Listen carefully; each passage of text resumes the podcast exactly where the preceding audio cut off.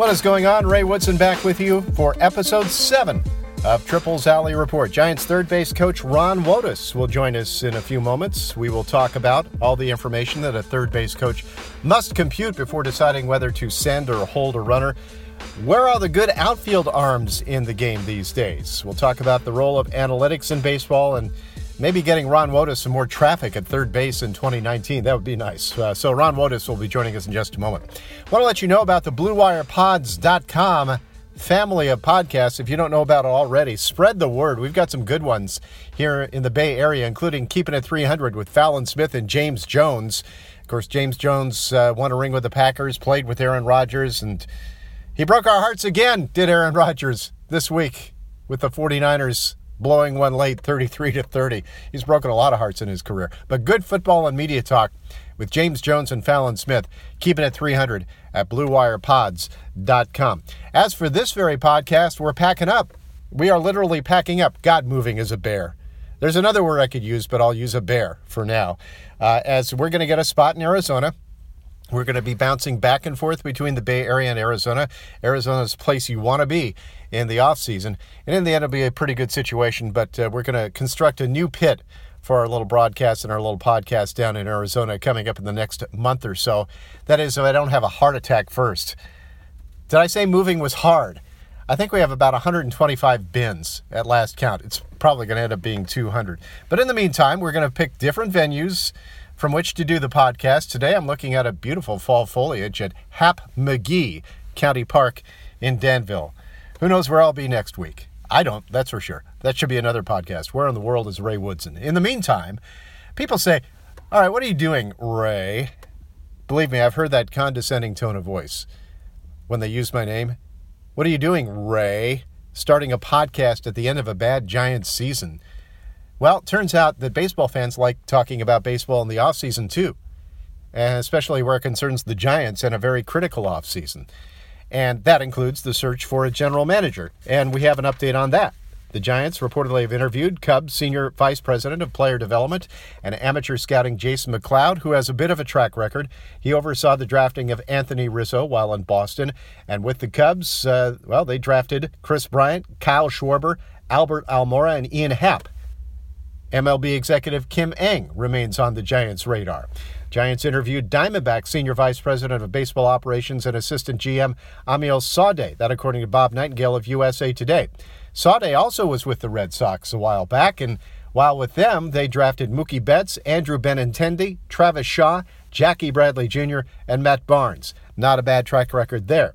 Jon Heyman of FanCred reports the uh, Giants are interested in Dodgers executive Josh Byrnes, Rays Senior Vice President of Baseball Operations Chaim Bloom, and Brewers assistant GM Matt Arnold. Giants also reportedly requested to interview Brewers GM David Stearns, but the Brewers rejected that. Wisely so, as he's got them in the NLCS. And Astros assistant GM Mike Elias may be on the Giants list as well.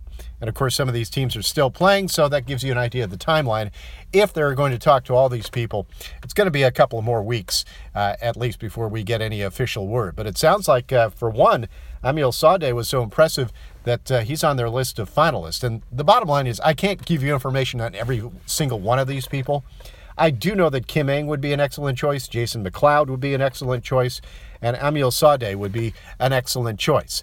They have a good group from which to choose here, and they fit the parameters of what Larry Barrick talked about the next gen GM who can combine analytics and the human side of the game. But the Giants have already been involved in analytics. We've talked about this before. They've got that reputation of uh, being old school, and maybe in part because at this point their, their roster doesn't reflect the way the game's being played today. And that comes down to talent.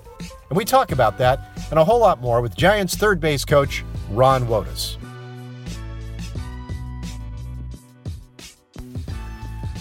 All right, this is our uh, seventh Triples Alley report, and now I'm my second third base coach, so I see a pattern developing here. We've got Ron Wotus, Giants' current third base coach, joining us now. We had Tim Flannery a few weeks ago, and and Ron, thanks for joining us. And uh, you're playing hurt today. You're, you're coming off that half knee surgery, which I found pretty interesting.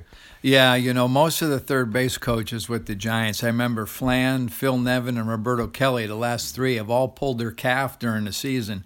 And luckily for me, I didn't pull my calf, but mm. my uh, my knee wore out over time, and uh, I had a half a knee replacement. Okay, and you were telling me you're going to have shoulder surgery, but you said it wasn't from waving guys in. Well, oh, I wish it was. You know, I tried to use both arms for that, so I, I could go to either arm. But uh, no, yeah, you know, things over the course of the the year and the years, you, you let go, and this has been bothering me for a long time. So I want to get it fixed because it's really been bothering me as of late. Well, that's good. That's good. You have time to, to do that and uh, feel good for next year. Um, you know, I was talking to, to Flannery about this. Uh, outside of the manager, maybe the third base coach gets second guessed the most on who they send and when they send and so forth. We didn't hear a thing about you this year, and uh, and I know you've done it before, but it just seemed like to kick back in naturally for you.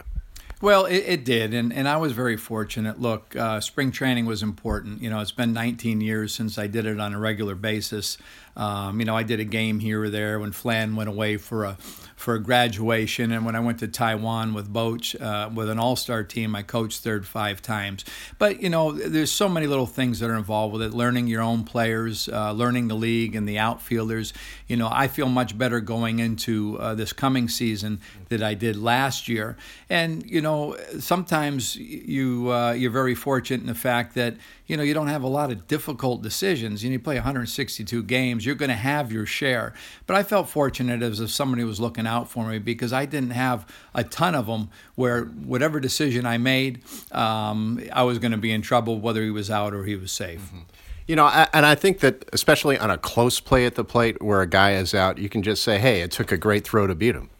Exactly. And, you know, a lot of it's predetermined. Uh, I know you spoke to Flan, but, you know, you never want to get anybody thrown out with nobody out right. because you got chances. But with two outs, you're going to get guys thrown out. It's going to happen. But even then, uh, you know, I stopped several guys this year with two outs because I've seen third base coaches in the past, two outs, you're going to send everybody. Well, if they're going to be dead to rights, why send them? But you know, I mean, usually you do if the outfielder is an inconsistent thrower and he's erratic, you take a chance he's going to make a bad throw. Well, when he doesn't and the ball's on the money, you do get booed. So um, you use the best judgment you can, the situation of the game and where you're at, and you make your decision. I don't know if this has struck you the same way, but it seems to me, especially when I was younger, there were a lot of great arms in this game. Guys like Jesse Barfield, Ellis Valentine, so on and so forth. Are there that many great arms now? You know, not as much. You know, guys don't work on it. It's it's at the bottom of the list. Base running and throwing in the outfield are probably uh, the two of the areas that are at the bottom of the list. Guys are hitting like crazy, right? They're always in the cage. They work on their defense. I mean, the infielders take their ground balls and they throw across, but you know, you don't take infield anymore. So the guys have to come out early to work on their throwing. And quite frankly, you know, they spend a lot of time in the gym and, you know, when we were coming up, there wasn't a lot of weights involved. And they believed, you know, you have to use your arm and you have to throw every day to develop that arm and keep your touch and, and, and keep, get your arm in shape. It's kind of like a pitcher, you know, you build them up in the spring. Well, throughout a course of a year with no infield, and sometimes you go, you know, days without making a throw. If you don't come out on a routine basis and work on your throwing, you're not going to develop your arm or be that good at it. So um, I, I think it's dropped off. It's not quite as important today. I mean, everything revolves around the hitting and pitching, and that seems to be the most important areas that uh, people are concerned with. Who do you think has the best arm nowadays in the outfield? Well, the guy for the Dodgers is is very good, Puig. You know, he's very accurate, uh, great arm strength, and uh, to your point, there's only a handful of guys now that when they get the ball, you you stop the runner. That really intimidates you.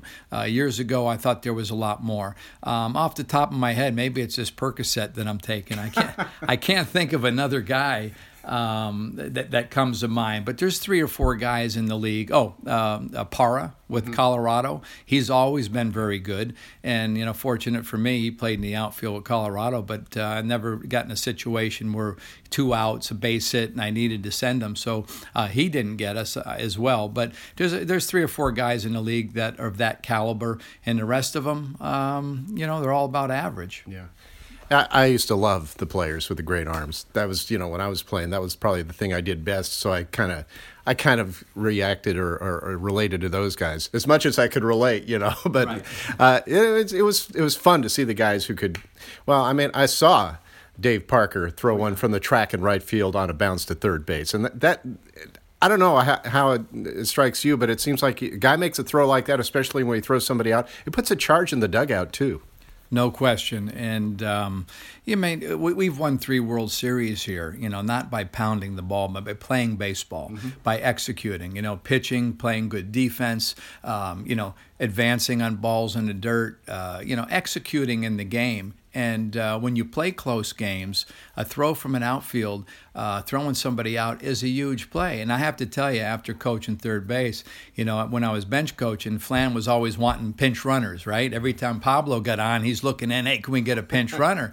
And I understand it because now when you're out there and you got a, a slow guy at second base and you have a team that is aggressive in the outfield, like the Padres, Padres play real shallow. Mm-hmm. Arizona, on the other hand, they play deep.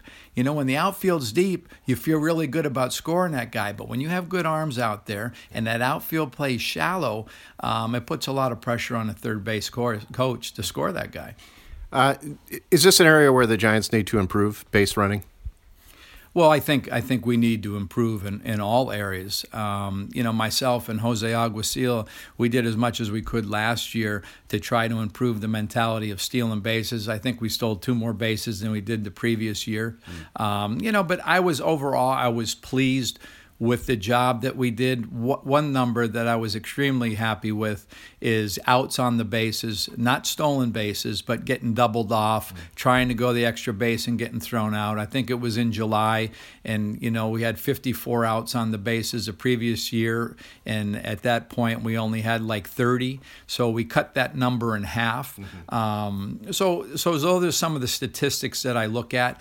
The thing that I realized, Ray, when you watch a major league game you're going to see blunders on the bases. You know, I mean, no matter how much preparation, no matter how much you talk to the guys, some players just don't have the instincts to make the read in the moment, mm-hmm. um, and and that's part of it.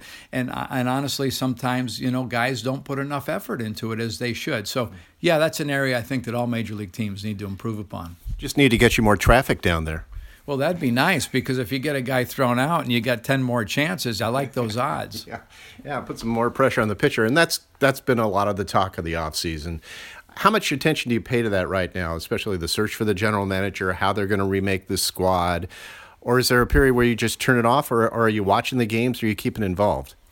Well, I'm watching the games. I've always liked to watch the playoff games. Um, I'm certainly keeping an eye on the general manager search. I mean, um, you know, I want to know what's going on. Obviously, it could affect all of us um, when this guy comes in. There's been some names rumored that you know, I've had experiences with like Kim Eng, Ng with uh, with L.A. when she was there, Chaim Bloom, who I interviewed with as well when he was in Tampa Bay with the assistant with uh, Matt Silverman. So it's interesting to see some of those names come up. You know, um, so you keep an eye on it, but uh, again, I think that uh, you know it's it's not extremely important. Uh, once we get the general manager in place, I, am more into watching the games and and trying to watch, uh, you know, try to help with the free agency and what players we may want to get to get us better. So it's business as usual for me, but things could change obviously when we get the new general manager.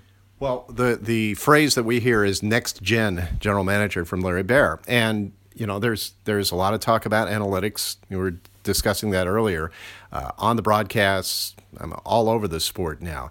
But it, it seems like there's been a tug of war going on for a few years about that, maybe with the Giants too. Uh, and all, more information I've always felt is good, but you're dealing with human beings. So, how do you strike that balance? Well, I think that's the key, Ray. You're exactly right. You have to strike the balance. I think the Giants, we get a bad rap for not using analytics, you know, and I hear people, announcers. There was just an article in the New York Post talking about our three World Series and how we're old school and don't use analytics. And you know what? That's not correct we're using as much as anybody. Last year, um, we we used the full gamut of it. You know, the difference is the players on the field. Yeah. And you know, I mean, everybody here talks about L.A. and Houston. Well, look at the players they have on the field and healthy. You know, you look back to when we won we we won. We had our health intact, and it's unfortunate to be in the situation we are because we had more injuries than we can overcome this past season. I thought the plan was good um, if we would have stayed healthy. But to your point, the analytics. There needs to be a balance, and, and our guy Michael Schwartz did a great job for us this year. I tried to give him the input from what I have to deal with and what I see, opposed to just giving me the statistics on the numbers, because it is a human element, um, and you have to look at video. You just can't look at statistics. You got to look at swings. So there's a whole other element in there that I try to educate Michael on, mm-hmm. and he and he's done a good job of educating us, the coaches, on on how he can improve what we do. Yeah, and they kind of try to account for that with line drive rate, hard hit rate, and, and, things like that. But even that doesn't tell you until you look at the swing and, and, and also how the guy's feeling at a particular time of the year. Well, you're right. And I've always, you know, as long as I've been in this game, I, I, I believe in people and uh, there's certain individuals you know when the, when the game's on the line you're going to be more trusting of him because he's done it over time you know our experiences in the game um, have have led us to believe in certain things and they're not always numbers based we want to look at the numbers but that isn't always the determining factor. There's so many other variables involved in making a decision in the game. You know, I find it interesting watching the playoffs now.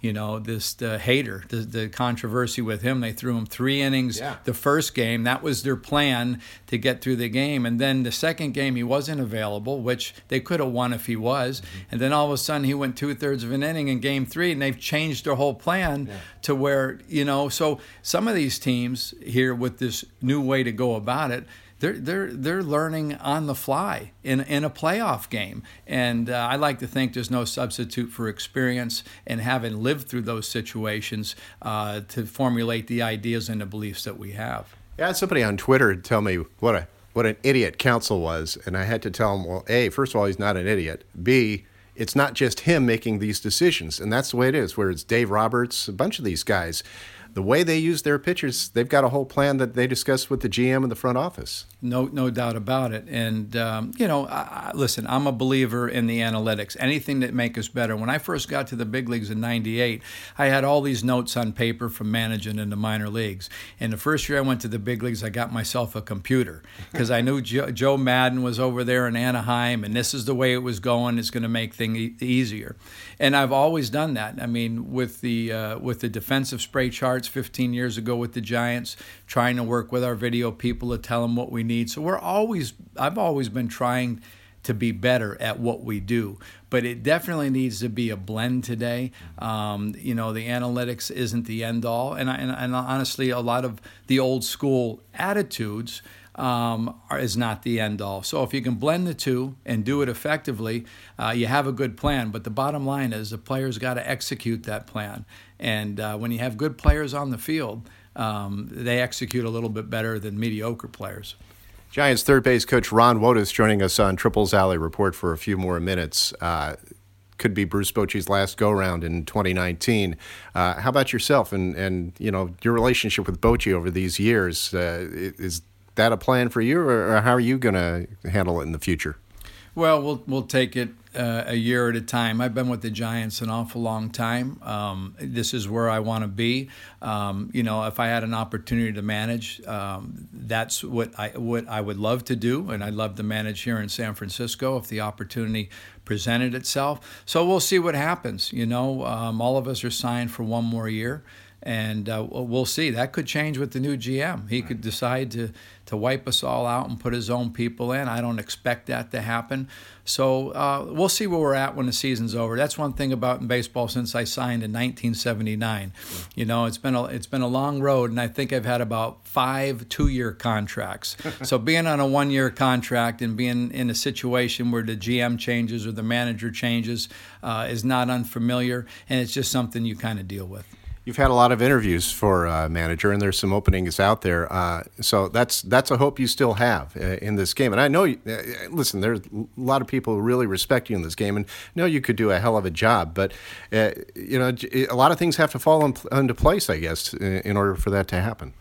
Well, it, it's different today. There's no question. I think that uh, you know, with the younger GMs coming in and more analytics based, I think a lot of them want young people um, that will be on board with them upstairs. Um, you know, a lot of good baseball people I've seen in the game are not getting jobs. Uh, Dusty Baker, for one. You know, Joe Girardi's out of a job. You got Chris Speier, who's been a great coach uh, over the years in this league. I've watched him work and worked with him. Uh, doesn't have a job, so there seems to be a little little bit of a, a changing of, of the guard. Uh, but at the same time, um, when you get a chance to work with people and they see what you can do, you like to think the job you do on the field in the areas that you you have been in charge of that have been successful, you like to think that counts for something. Mm-hmm. Yeah, you know, and the whole thing about analytics with the Giants, and you, you mentioned it, kind of a bad rap that they get, and it's a point I made in a podcast earlier of course they're using analytics. It's just that the results on the field sometimes don't look like it. I mean, they, the the roster was shaved down to almost nothing at the end. You know, even the guys who were bringing up from the minors to replace the veterans were getting hurt. So it just looked like that on the field, and it's hard to deal with it when, when you don't have a lot to work with. And that's the buzzword today analytics. Look, we, we won three world championships not long ago, and it wasn't analytical driven. And as I said, the Houston and the Dodgers right now are two teams that say they use the analytics, but they got very good players yeah. on the field.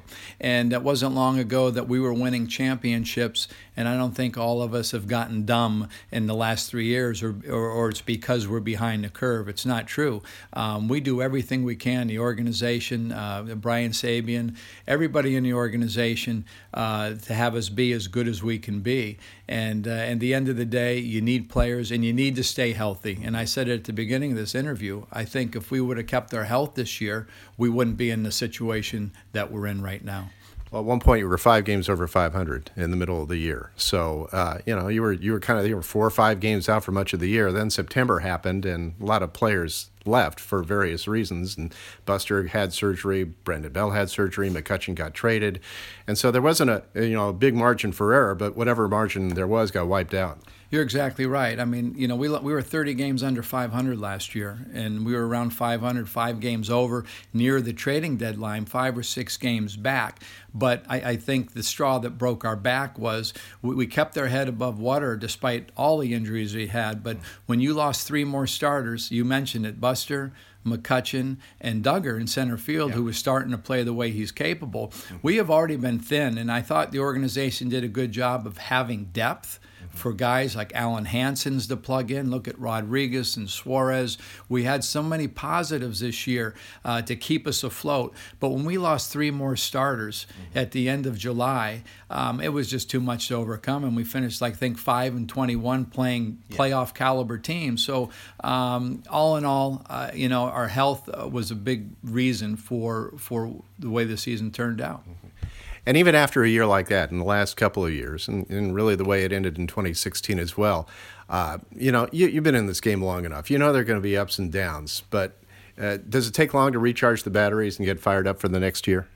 Um, well, no. Every, you know what? It seems to be the right amount of time because whether you go to the World Series and you sit back and, and, and, and you enjoy the winter time, and you do enjoy it a lot better when you win the World Series. Let me tell you that. But by the time spring runs rolls around and the weather's turning nice, you're ready to go. I mean, this is what I've been doing since high school, and I love what I do. And there's something, you know, we're very fortunate to be able to compete with grown men and, and play a kid's game for a living. So I always look forward to it. Well, it's going to be fascinating to see how they remake the roster as well, and I think there will be some some major changes. Uh, but to your point about the Astros and, uh, and other teams, I'll use the analogy of the Warriors because when they won a couple of years ago, people were saying, "Well, is the NBA going to go small now?"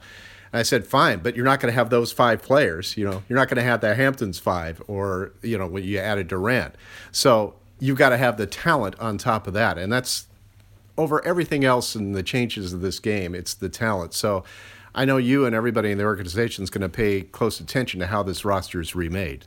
Yeah, no, no question. And you know, um, there's going to be changes. You know, on top of it, we had a few guys this year who didn't have the years that um, we wanted them to have. But I do know this: after being in this game my whole life, you play this game long enough, even if you're a great player, you know, you're bound to have a down year. You look at the back of the card, not every year is the same as the last one. There, there's off years here and there, and, and who knows what the reasons are for that. So, um, you know, our people will do the best job they can to get us better going in the next year, and, and hopefully the players will come back refreshed. The guys that didn't have good years and will come back and have the years they're capable of having. Well, one of those guys is Buster Posey, and I mean, he didn't have a horrible year, especially for a catcher, but it wasn't what you're used to seeing from Buster. I mean, how much did the hip affect his swing? Well, I, I, believe it had affected more than, than we knew because um, the talent is there. He still has youth on his side. I mean, he's he's been in a lot involved with a lot of baseball, but he's you know he's under what 30 years old. He's he's still in an area where you know he should be you know, he's not on the downslide. He's in the prime of his life. You look at a guy like Benji Molina, who's 35, 36, and in St. Louis is still getting the job done. So I got to believe that the hip did affect him. And uh, you know, I, I, think when you're when you're not winning games like we were last year, because he didn't have his greatest year last year. He hit for average, but not driving in runs. When you lose as a team, most players' years aren't really good. When you win together as a team, everybody seems to have a better year. So I expect Buster to come back healthy and, and have a big year next year. Yeah, and that'd be important for the middle of that order and get them a little help as well. So we'll see. Yeah, no question. I mean, you know, when you lose one guy in an offensively challenged lineup, when you lose one guy in that lineup, it affects a, a, a oh, whole lot on your team. And and when we lose, you know, three starters at the end of the year, um, it was very difficult to overcome that. Yeah, you have number seven hitters hitting number five or four, not what they're used to be in the lineup. No doubt about it. And uh, you know, not many teams can cover you know that amount of injuries, but um, as we said, you know, next year's a new year. Um, hopefully, we'll, we'll we'll make some positive changes, and uh, we'll be ready to go next spring. All right. First of all, get that knee taken care of, and uh, then we'll get you out on the golf course, and we'll see you in Scottsdale. Sounds good. Yeah, I'm looking forward to it. All Thanks, right. Ray. Thanks again to Ron Wotus, and you know, the Giants have to make changes. It's inevitable when you're going in the wrong direction for two years now. Yeah, they're going a better direction to start 2018, but injuries blew that up, and they just didn't have the roster to compete. But whatever changes they make in the front office, they'd be smart to keep a guy like Ron Wotus around. Uh, his experience, his knowledge of this group, his ability to adjust. He's been a bench coach, he's been a third base coach, and in fact, that qualifies him to be a manager. He's gotten several interviews, just hasn't gotten the call yet. And I hope, I hope age is not an issue here because this guy has a lot to offer who is keeping up with the modern game as well as uh, calling on a wealth of experience. Uh, whatever club has him will benefit by having him around. One thing that is a constant in baseball is resistance to change. No sport celebrates old school like baseball. It's true that in every sport there are old time players who complain that today's players have it easy. Nah, they're soft. Nah, they're weak on fundamentals. Nah, they couldn't survive in my day. But it's especially true in baseball with guys like Goose Gossage. But here's what else is true today's players are so much more talented and athletic. The question is which of the old timers could survive today? Yes, there were talented athletic players back then, but much more so today. There's no doubt in my mind that the modern day player could do very well in the 60s and 70s, say, even accounting for a supposed lack of fundamentals and attention to detail. And the other constant in baseball is change, as well as the resistance to change. And the game has changed a lot in the last few years. It's being thought of in new ways. And I'm not troubled by this. I find it pretty interesting. Yeah, some of the changes may stick, some won't. Some are fads, some will succeed, some will fail. Changes and adjustments, that is what this game is about. We've seen teams use the shift much more and in more extreme ways. And we've seen hitters trying to adjust by hitting the ball over everybody's head. Of course, Babe Ruth could have told you that about a century ago. Then there is bullpenning, all the rage now in 2018. Some teams out of necessity because they don't have the starting pitching. The A's starting pitching was shredded by the time they got to the wild card game. Liam Hendriks might have been a fish out of the water getting the ball to start the game, gave up a two spot. They're fr- playing from behind and they lose to the Yankees in the wild card game. But you're seeing a lot of teams cobbling together games, multiple pitchers who presumably are bringing in fresh arms while they avoid the dreaded third time around the order. Uh, the Rays are one of those teams, the Twins another. Uh, so much for pace of play, by the way, with all those pitching changes. Whatever the case may be, Uh, Brewers manager Craig Counsell is getting under the microscope now because it's the postseason and everybody's watching the games. But he didn't invent this pulling the starter early for a relief pitcher. Bruce Bochy was doing it as early as 2010, but he had guys like Jeremy Affeldt and Yusmeiro Petit down there in the bullpen. I think for Craig Counsell, the bottom line is my bullpen is tremendous. I have a cadre of great arms. I'm looking at my starting rotation compared to the Dodgers starting rotation, and I'm at a disadvantage. How do I gain an advantage? I go to my strength, and that is the bullpen. So in some games, he's going to make heavy use of that pen. Now, using Josh Hader for three innings in game one might have been a mistake. I would imagine he'll use him a little differently going later into this uh, NLCS against the Dodgers. But this is nothing terribly new. I don't think it's something that lasts for a whole season. You couldn't do this over 162 games. But yeah, in the postseason, you pull out all the stops. And by the way, even though Hader was not available for game two, Counsell didn't have chopped liver down there in the bullpen. Corbin Burnes had been pretty good. Didn't work in game two. Jeffress had only thrown 11 pitches in game one. Didn't work in game two. Uh, he almost blew game three, but he hung on. I think after Yasiel Puig gesticulated toward him, like throw the ball over the plate. That kind of angered Jeffress, and yeah, he threw the ball over the plate. After that, he, he struck out a couple. And, uh, you know, Kike Hernandez complaining about Dodger fans not being energetic. Well, they were energetic when they booed Yasmani Grandal. Uh, by the way, I don't blame Grandal for not blocking the one that allowed the second run in. That was a 50 foot breaking ball. A lot of catchers couldn't block that. But he's had a brutal postseason. So Dodger fans are reacting to that. A little bit of the frustration of uh, having postseason failure at the very end. Even though you get to the game seven of the World Series, you can hardly call the season a failure. But the bottom line is it comes down to the players. Whatever moves you make, whether you're thinking outside the box or not, it's up to the players to perform. And yes, as a relief pitcher in the postseason, if you're an eighth inning guy, you got to be ready to come in in the second or third inning sometimes.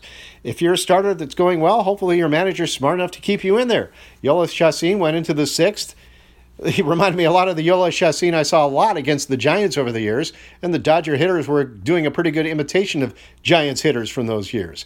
He kept them off balance. 47 of his 86 pitches were sliders, and the Dodgers were oh over 10 with runners in scoring position. The players perform, and they make the manager look good or they make him look dumb.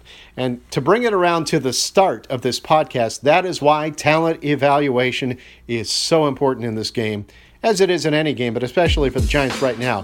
They got to restock that minor league system, not only to make sure they have players ready for the major leagues, but as trade pieces as well. And so we talked about some of the candidates for the Giants' uh, general manager job and their track record in drafting. That is where it's at for the Giants, especially outfielders. Got to get some outfield bats here and, and get some guys who have an idea of the strike zone. That would be a start. And yes, analytics will be a part of that, but also understanding human beings is a big part of it as well. And that's something Ron Wotus uh, stressed, and I think it's important to do so as long as this game is being played by human beings. Thanks again to Giants third base coach Ron Wotus for joining us. We'll talk to you next week. I don't know where I'll be, maybe in a yurt, maybe on top of a hill, but we'll be doing Triples Alley Report, episode 8, next week. Talk to you then.